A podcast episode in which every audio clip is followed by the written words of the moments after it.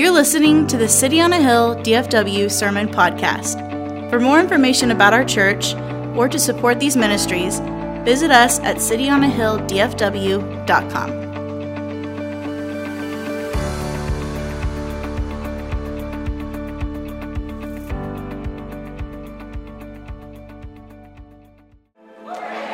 your Bibles to 1 John chapter 5. That's where we're going to be this morning, 1 John chapter 5. You know, uh, having been born in the mid 80s, I was born in 1985, right in the middle of the 80s, child of the 90s, or at least most of the childhood that I can remember was in the 90s.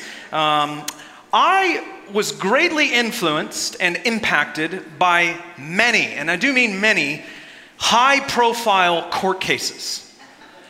Like, they really made, I think, a big impact on my life. They shaped the way I saw the world early and, and kind of set up an expectation that never really ended up coming to fruition, which was that, like, several court cases that are high profile would always just sort of be happening. That didn't, that didn't end up panning out. It was mostly just in that, in that mid 90s uh, uh, section of my life. I was born in 85, so, so think about this for a moment. When I was seven years old, I remember uh, the four Los Angeles police officers that were charged for the beating of Rodney King and the subsequent LA riots that took place after. I, I remember seeing that on the TV and hearing the news about it and, and, and hearing people talk about it as a, a kid, adults in my life talk about it. I was nine years old when a Portland grand jury issued an indictment involving Tonya Harding and her role in the assault on Nancy Kerrigan before the 1994 United States Figure Skating Championships. I remember this very well very, very well. My family watched a lot of Olympics, a lot of, this was in that era where like figure skating was uh, an, an, event, right? And uh, I remember this very well. I was nine years old on the first day of the trial involving O.J. Simpson. In fact, I remember the, the day that he was chased in his Ford Bronco. Basically, just put an end to the Bronco for like two decades, didn't it? Jamie reminded, that, uh, reminded me of that this week. I remember I, um, I, I, remember when the chase began on television. We were living in my first childhood home, and, and this was the time in, in the world where uh, we were not allowed to play inside, and so we played outside. And then when the streetlights came on, that was the green light to come in. And I remember when the when the streetlights came on and I came inside, OJ was still going. And I remember thinking like, man, this dude is not going to get away. Give up already. It's been hours, right? Uh, I was nine years old when four men were convicted of the 1993 World Trade Center bombing. Uh, I was 10 years old when Yolanda Saldivar convicted of murder for uh, the murder of Selena. Selena. Um, great movie, by the way. Uh, great movie. Um, I don't, I don't remember if there's anything in it inappropriate, so don't go watch it because your pastor told you to watch it. But I remember as a kid, Jennifer Lopez, I thought she was Selena and then I realized that it was a movie. Uh, 10 years old, when Ted Kaczynski, the Unabomber, who incidentally died yesterday in prison, uh, released his 35,000 word manifesto, which ultimately led to his arrest. I was 11 when Tupac Shakur was killed. I was 11 when Timothy McVeigh was found guilty of the Oklahoma City bombing, which was, by the way, a reaction against the United States government for their Waco siege in 92 involving David Koresh and the Branch Davidians. I was seven when that happened. And I had family in Riesel, which is just outside of Waco, who could see the smoke from the compound from where they lived. Uh, that's how close they were to it. Uh, it was a, a, major affair in my life. I remember the Waco thing very well because family was very close to, we weren't in the Branch Davidians, but it was just near them geographically. Um, it was other cults that my family was involved in, not that one. Um, 11 years old when uh, the kidnapping of JonBenét Ramsey took place and the uh, cases against uh, her family and mom and all that. 11 years old when then American President Bill Clinton did not have sexual relationships with 22 year old Monica Lewinsky. On top of all of that, I was 11 when the first season premiered featuring Judy Sheindlin, otherwise known as Judge Judy. Yes, one big fan. I love that. That's good.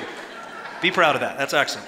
Um, I could go on, but I think you get the point. My life, I, I, was raised with the assumption that, like, this is just life. This is normal life. People in high positions go to court. It's very public, it's very televised, and, and this is just how it is. And, and so you can imagine my disappointment when 98 rolled around and there was, like, nothing, right? Um, this was a very normal pattern in my life. So today, in our passage, I thought it would be fun, 1 John chapter 5, verses 1 through 12, for us to go back to my roots, my childhood roots, for us to go into a high profile, public courtroom where the Apostle John is going to make his case concerning the true identity and nature of the Son of God, Jesus Christ. Verse 5, John tells us that, that believing in the Son, confessing rightly the Son, is how we overcome the world. That's what he says in verse 5. This is who is it that overcomes the world except the one who believes that Jesus is the Son of God? That's how you do it. That's how you have victory. That's what verse 4 talks about. Victory is one of those big buzzwords in evangelicalism. How do you have victory? Simply by believing in the Son, by believing that Jesus is who he said he is. So we have to get Jesus right. And this is not the first time we've talked about this. This is not the first time that John has written concerning Jesus' identity in this letter. But now he's going to make the case in court once and for all that Jesus is the Messiah. He is the Son of God. He really lived. He really died. He really conquered sin and death for those who would believe in him upon the cross through the resurrection. But in order for John to do this, he's got to build a case. And if you were around during any of those high profile uh, public trials, you know that every great trial involves some witnesses. People have to come to the stand and they have to give their testimonies to a jury. And so this trial begins this morning. The judge enters the room. I asked my creative team for a gavel, and this is what they give me. the Amazon picture is of a baby holding the gavel. How did we not know? Whatever. The judge enters and he instructs the defendants to please call the first witness to the stand. So we begin our time this morning in our text with the witnesses. Three specific witnesses, actually, that John calls to come and give their testimony concerning the identity and nature of Jesus. And this is important to note up front. These are not just any testimonies. These are witnesses who have testimonies that are not human testimonies, they come from God. That's what verse 9 says.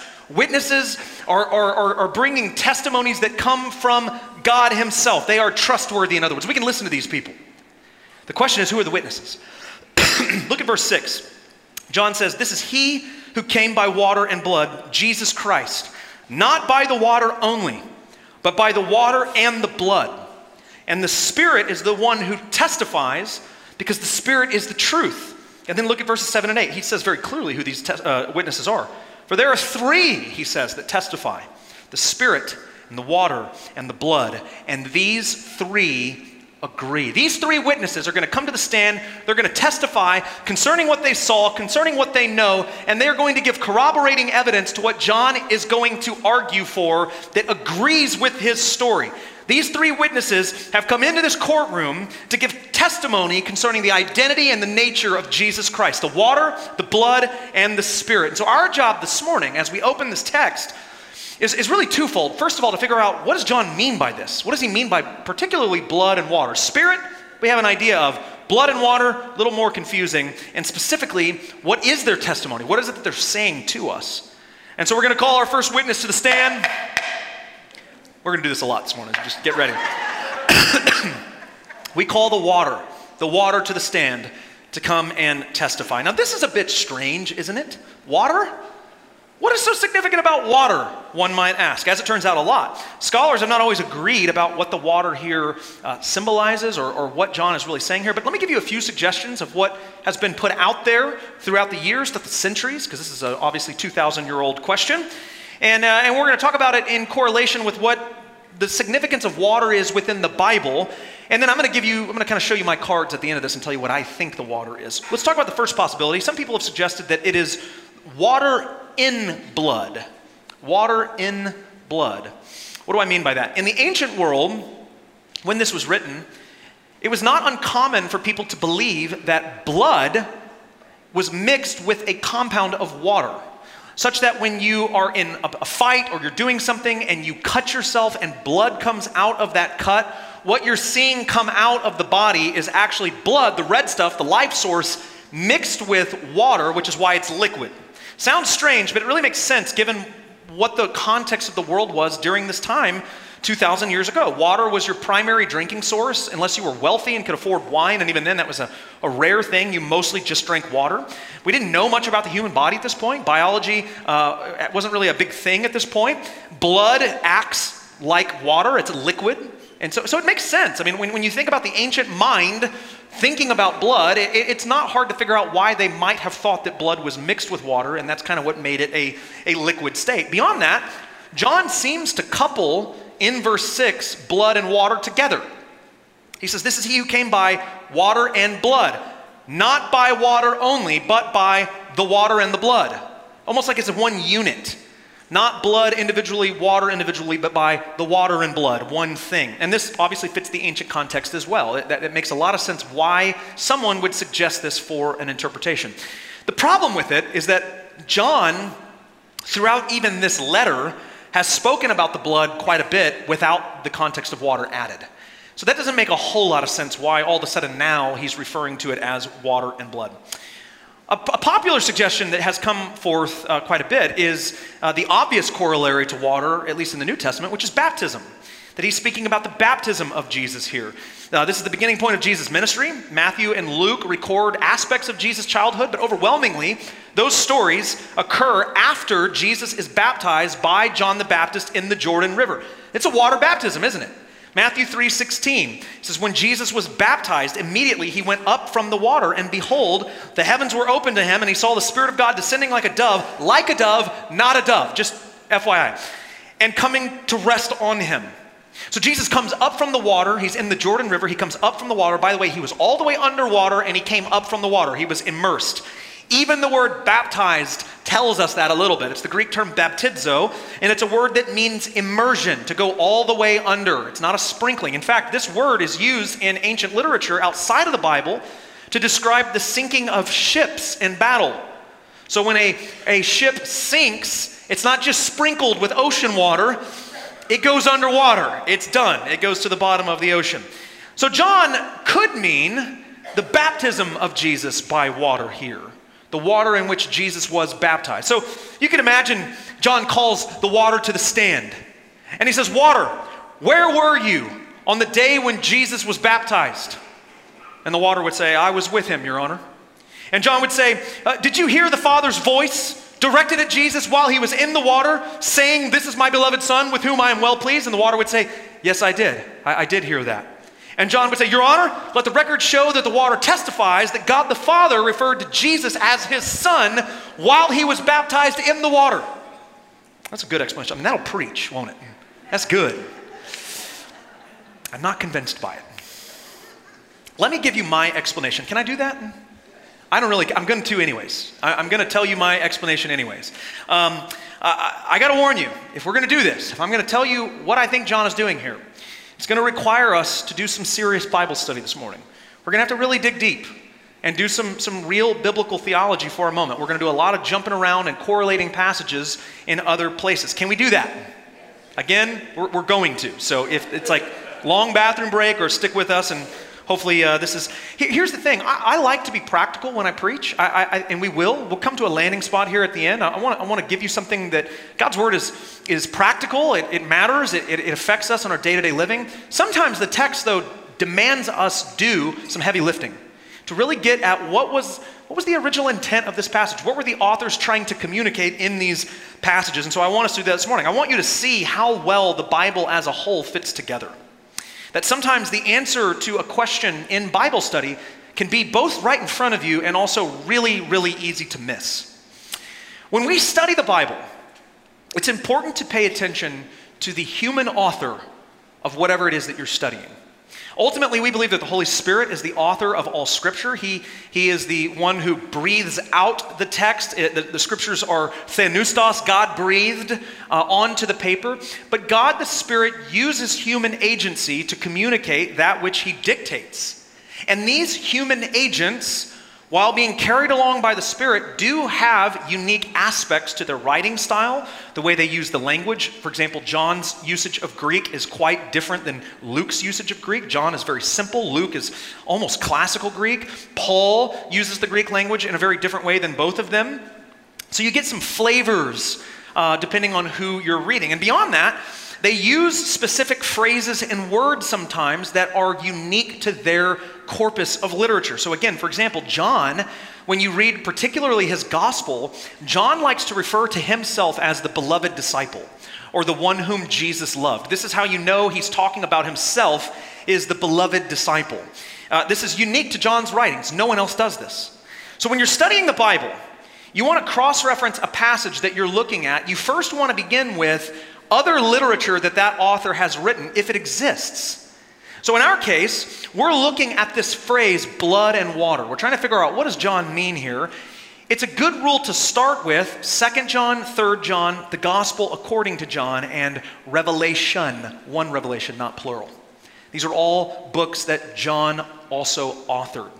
Now, when we do that, we look for blood and water in John's writings, what we discover is that there is one other place where blood and water occur together in conjunction, and that's in John chapter 19. So in John 19, uh, John records the succession of events that take place leading up to the death of Jesus. He records the final sentence passed by Pilate. Uh, he records Jesus actually being crucified with the other two individuals, uh, the guards dividing up his garments, just like the, the scriptures predicted. John records four women at the crucifixion uh, Mary, Jesus' mother, his mother's sister, who is not named, Mary, wife of Clopas, which, by the way, I, always, I just like to remind you, young Christian women who are planning on having children and have boys, want a biblical name. Clopas is on the table. Uh, no other Clopases I know, so that's a unique one. It's up for grabs. And then you also have Mary Magdalene, who is also there. Four women at the crucifixion. And then he records the actual death of the Lord. Verse 30. We read this last week. We'll read it again. It says, When Jesus had received the sour wine, he said, it is finished. Tetelestai.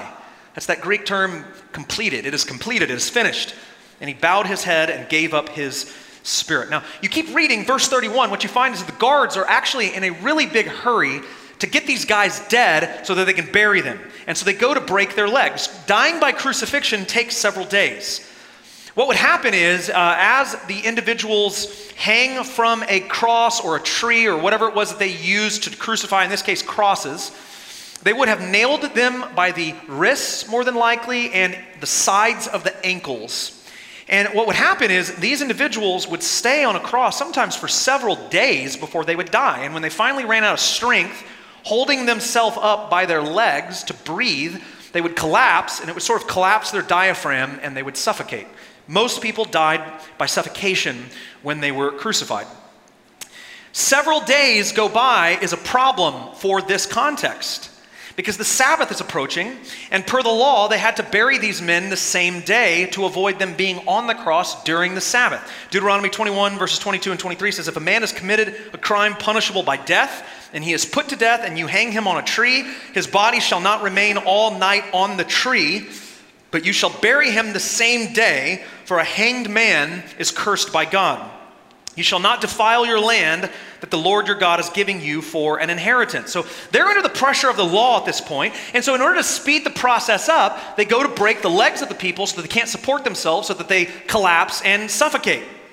But then look at verse 33. It says, When they came to Jesus and saw that he was already dead, they did not break his legs. Now, this took place in order to fulfill an Old Testament prophecy concerning the Messiah. John tells, uh, tells us this in a little while. But that leads us to verse 34, which is our passage we're interested in. It says, But one of the soldiers pierced his side with a spear, and at once there came out blood and water. Bum, bum, bum. One other place in John's writings where we find blood and water, and it's here in John 19:34. So the next question then would be for, for John, for his literature, and particularly in this gospel, is there any other things that John says concerning either blood or water that would make sense of this when we get to this verse all the way in chapter 19. And as it turns out, there are places, two in particular one about water, one about blood. We find the one about water in John 7. We'll start there. John 7 records a moment very uh, important to the Jewish calendar. Verse 2 says that uh, the Feast of Booths was about to take place. Some of your translations will say the Festival of Tabernacles. This was a feast instituted by Mosaic law that celebrated God's provision and presence with his people while they wandered in the wilderness, living in tents or booths or tabernacles. Um, while they were in the wilderness, God remained with them. He remained faithful to them. He provided for them. And so this festival celebrates that. And it takes place in a whole succession of Jewish festivals that, that surround it. But this one in particular lasted seven days, and it culminated on the last day, or what John calls the great day, with a water ritual of sorts, wherein priests would take water from the pool of Siloam in Jerusalem They would fill that water into basins and they would go and they would pour the water out, symbolizing the moment where God in the future would pour out his spirit on his people, as prophesied by Joel chapter 2, which actually also is referenced in Acts 2 as sort of a fulfillment of that. So Jesus goes to this, this festival, the Feast of Tabernacles. And it says in verses 37 through 39 On the last day of the feast, the great day, Jesus stood up and cried, If anyone thirsts, let him come to me and drink. Whoever believes in me, as the scripture has said, out of his heart will flow rivers of living water. And now, this Jesus said about the Spirit, whom those who believed in him were to receive. For as yet the Spirit had not yet been given, because Jesus was not yet glorified. So get this, understand the context. Imagine this for a moment. Jesus is at the, the, the, Feast of Booths, it's on the last day, the water ritual is about to happen. Jesus stands up and he says, Whoever drinks the water that I give him will never be thirsty again. In other words, you come here every year to this festival and you long for and you thirst for God's presence and provision in your life, just like He said He would give you through the prophet Joel. But I say to you, you will never thirst if you drink the water that I offer you. This water represents the Spirit who gives eternal life. Water is life. It's eternal life. When you come to faith in Christ, you receive life. Jesus is full of life, and when you drink the water he gives you, you never thirst, you live forever. You have eternal life. I believe this first witness, the water, is life. Life eternal. What about the second witness we call to the stand? Let's hear from the blood. Now, if we're taking John 19 as our anchor point for understanding blood and water as a whole, then we need, again, we need to go back to John's gospel and figure out there's, there's a passage that's unique to water that, that could be pointing to or ultimately referenced back to by John 19. Is there anything about blood? And again, as it turns out, there is. There's one passage in John's gospel that is specifically about blood. Very fascinating. In chapter 7, we're told that if you want to live, you drink his water that he gives. But in chapter 6, we're told if you want to live, you drink his blood. Look at John chapter 6, verses 47 through 51. He says, Truly, truly, amen, amen. That's what the Greek is there. Amen, amen, I say to you, whoever believes has eternal life. I am the bread of life. Your fathers ate the manna in the wilderness and they died. This is the bread that comes down from heaven, so that one may eat of it and not die. I am the living bread that came down from heaven. If anyone eats of this bread, he will live forever. And the bread that I will give for the life of the world is my flesh. Now, this is an incredible part of the story for us who know how things work out, right? But for the crowds, it's a little weird. They think he's talking about cannibalism here. Look at verse 52. The Jews then disputed among themselves, saying, how can this man give us his flesh to eat? That's a weird thing to say. I mean, apart from the fact that it breaks Mosaic law, it's just weird. But Jesus responds, verses 53 through 56. Amen, amen. I say to you, unless you eat the flesh of the Son of Man and drink his blood, you have no life in you. Whoever feeds on my flesh and drinks my blood has eternal life, and I will raise him up on the last day. For my flesh is true food, and my blood is true drink. Whoever feeds on my flesh and drinks my blood abides in me and I in him. There's that word abide. Remember that word from a few weeks ago when Dr. Reeves preached? Meno, the Greek term that means to abide or remain in. Here it is again. Jesus is saying, You want to know how I abide in you and how you abide in me? You got to drink my blood. The blood, like the water, signifies life. Eternal life. If you want to live, you got to drink the water. If you want to live, you got to drink the blood. There's no other options. You see, when you read John's gospel from start to finish, the picture that he wants you to walk away with concerning Jesus, apart from him being God, God in the flesh, is that he represents life. Jesus is life. He is the water of life. He is the bread of life. He is the blood of life. He gives the spirit of life. He is life. Eternal life is in Him. You don't get eternal life unless you eat from Him, unless you drink from Him, because life is in Him. That's what John 1 4 says. In him was life, and the life was the light of men. So when Jesus dies, understand this. When he dies and life leaves his body, what comes out of his body? Water and blood, because it's life and it's leaving him. The life is in the water and the blood. John is calling to witness the very aspects of God in Christ who can testify that Jesus is who he says he is. John wants to prove to you that, that Jesus is the Son of God who can grant eternal life to those who believe, and who better to call upon than the very water and the blood that comes from him that give eternal life? Now that leaves us with the last witness.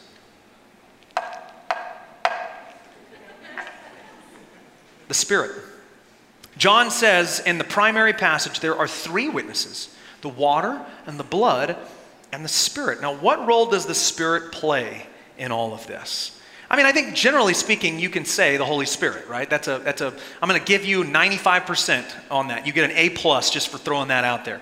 Uh, it's kind of like, you could say Jesus as well. I mean, that, in any case, by the way, uh, where you are in a Bible study, if you're newer to the faith, newer to the church, and someone asks you a question about the Bible, if you answer Jesus, you're, you're mostly right every time. like, just uh, uh Jesus, it's probably right, somehow. Or, or, or, you know, I mean, there's some exceptions, but just take my word for it. If, if you don't know what to say, throw it out there, it'll work for you. The Spirit in this case is, I think, a, a very general answer, but, but what if the Spirit played a very direct role to John 19?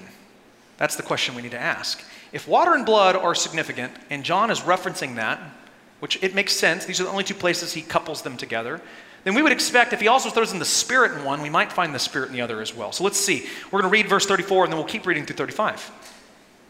But one of the soldiers pierced his side with a spear, and at once there came out blood and water. He who saw it has borne witness. His testimony is true, and he knows that he is telling the truth, that you also may believe. So John says, when the water and the blood came out of Jesus' side, there was a witness there, and his witness is trustworthy. It is absolutely true, and he testifies that you may also believe. Who is the witness? Now, there's a, a lot of mixed answers on this in scholarship. Some think that it was just some unnamed guy. And John just sort of, hey, you were there. What did you see? Okay, that doesn't seem very trustworthy to me. Others have argued that the unnamed witness is John himself. But again, this seems a little strange because John always refers to himself as the beloved disciple, and he doesn't do that here. I think it's the Holy Spirit of God. I, that's my, that's my, my take on this. I think that the, the one who bears witness, who is true, whose testimony is true, who testifies that you may also believe, sounds strikingly like the Holy Spirit of God, doesn't it? What did Jesus say of the Spirit in John 16 13? He said, When the Spirit of what? Truth comes he will guide you into all truth, for he will not speak on his own authority, but whatever he hears me speak. John goes on later at the end of this gospel and talks about how the Spirit is the one who leads this, this text, the writing of this text, that you may believe. The Spirit is the one who bears witness to the water and the blood. He was there the day that Jesus died. He saw Jesus die. He saw the water and the blood leave his body. He was there that he might testify to these things that we might believe as well. John calls on the water of life, he calls on the blood of life, he calls on the spirit of life to come and testify concerning the nature and the identity of Jesus Christ. Is Jesus the Messiah? Is he the very Son of God? Can he give eternal life if you come to him, confess your sin, believe in your heart, and confess with your mouth that he is Lord? The water says yes. The blood says yes. The Spirit says yes. All three of them testify. We were there. We saw him die. We agree what John is saying is true. You have no reason not to believe as well. And if these testimonies are true, then that leads us to the second part of our time this morning, which is the verdict. Every court case has a verdict. Look at verse, verses 10 through 12. John says, Whoever believes in the Son of God has the testimony in himself. Whoever does not believe God has made him a liar, because he has not believed in the testimony that God has borne concerning his Son. And this is the testimony that God gave us eternal life. And this life is in his Son. Whoever has the Son has life. Whoever does not have the Son of God does not have life. If, if these testimonies are true, and we believe they are, we believe they're from God. John told us that in verse 9. They're not human testimonies, they're from God. If they are true, then the verdict is simple. If you have the Son, if you believe Jesus Christ, and you have Him, two things are true for you. Number one, you have the testimony of the Son in yourself. And number two, you have eternal life because life is in the Son. That's it. That's the verdict. When you believe in the Son, when you receive Jesus as your Lord, you get the Spirit, you get eternal life, you get God's presence, just like the water and the blood and the Spirit testified, and their testimony becomes your testimony. So here's what this passage really means. This is where the rubber meets the road. This is, this is how this passage applies to us. And there's really two applications for us today, depending on your relationship with the Son. If you have the Son, here's what it means for you it means that you have eternal life and you have the testimony of the Son within you. Now, let me ask you a question What are testimonies meant for? To be shared, to be spread. So that's the application here. Go. If you have the Son, if you've drank from the water, if you've drank from the blood, if you've been filled by the Spirit, you have His testimony, go and be a witness.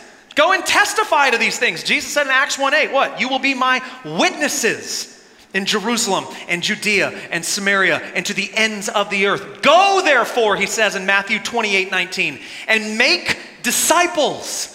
We so overcomplicate this. It's not rocket science. What, what is the point of this? If you have the Son, you have the testimony of the Son to share and make disciples with other people. That's it. Well, well, what if they don't? What if they don't know enough theology, or, or what if they haven't gotten their life? It doesn't matter. He says, make disciples and baptize them, dunk them in that tank, and then teach them to observe all that I've commanded you. So often, people of God, listen to me. I will speak to you about baptism, and you'll go, Well, Pastor Derrick, I don't know that I'm really ready yet because I still have this like sin issue in my life. Okay, yeah, you're going to have that in your life till the day you die, probably. Jesus, there's not a, a right time. You know what the right time is to be baptized? The moment you believe. Believe the gospel, be baptized, then teach them to observe all that I have commanded you. That's where the discipleship really begins. Believe, baptize, then you begin to learn. Some of you have been waiting for this perfect time. There's no perfect time now. Come talk to me after, not right now, but after this, after I'm done talking to you, you come talk to me and we'll get you set up. You need to be baptized. Jesus commands it of his people, it's a part of your testimony. And then you take that testimony and you, you share it with other people. You testify, you be his witness. Now, what if you don't have the Son? What, what if you're here because someone drugged you to church and you're like, oh, If you don't have the Son, then this is what it means you're the jury. And the water and the blood and the Spirit are testifying to you. They're presenting you with the evidence. They're presenting you with the truth of what happened to Christ on the cross and what it means for you. So you have a choice on the table, don't you?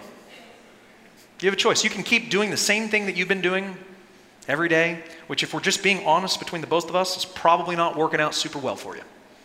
And I don't say that as a, as a thing of judgment, uh, I say that out of experience. Usually, when I do things in my own power, it, it works poorly for me. So you can keep doing that. You can keep trying that. Keep digging the same hole for yourself every day. Or you could do something different this morning. You could drink from the living water. You could drink from the blood. You could eat from the body of Christ. You could be filled with the Spirit of Christ. You can have forgiveness of sins. You can have forgiveness for the things that you're most embarrassed about, you're most ashamed of. You can have freedom. You can live in freedom. You can live without that weight of guilt because you won't be under guilt anymore. You'll be forgiven, set free from the law of sin and death. You can receive eternal life. You can have hope for a future. In a world that craves death, choose life, have life. Life that comes from the Son, life that comes from the water, from the blood, and the Spirit. They testify to you. What will you choose? It's on the table for you. Let me pray for you.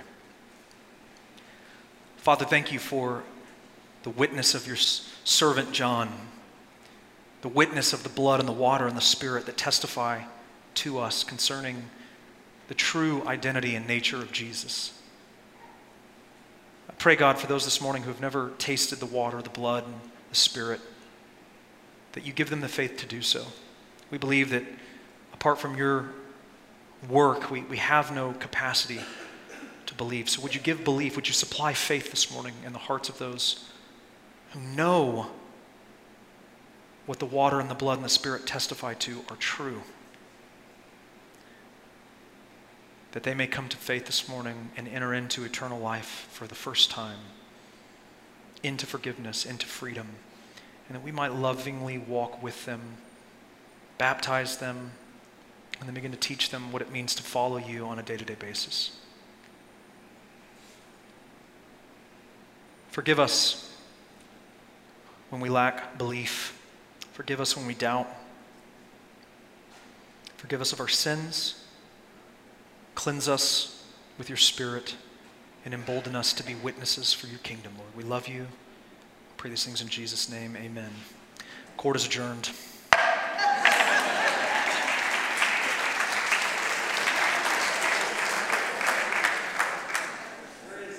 by way of reminder, a, uh, a meeting taking place right after this in A105. If there are too many of you, then we'll just move it in here uh, with Pastor Chris Cunnington involving the details for the Israel trip next year. If that's something that you're interested in, then you can go over to A105. And like I said, he may bring you back over here. There's a lot of people interested. So God bless you. We'll see you.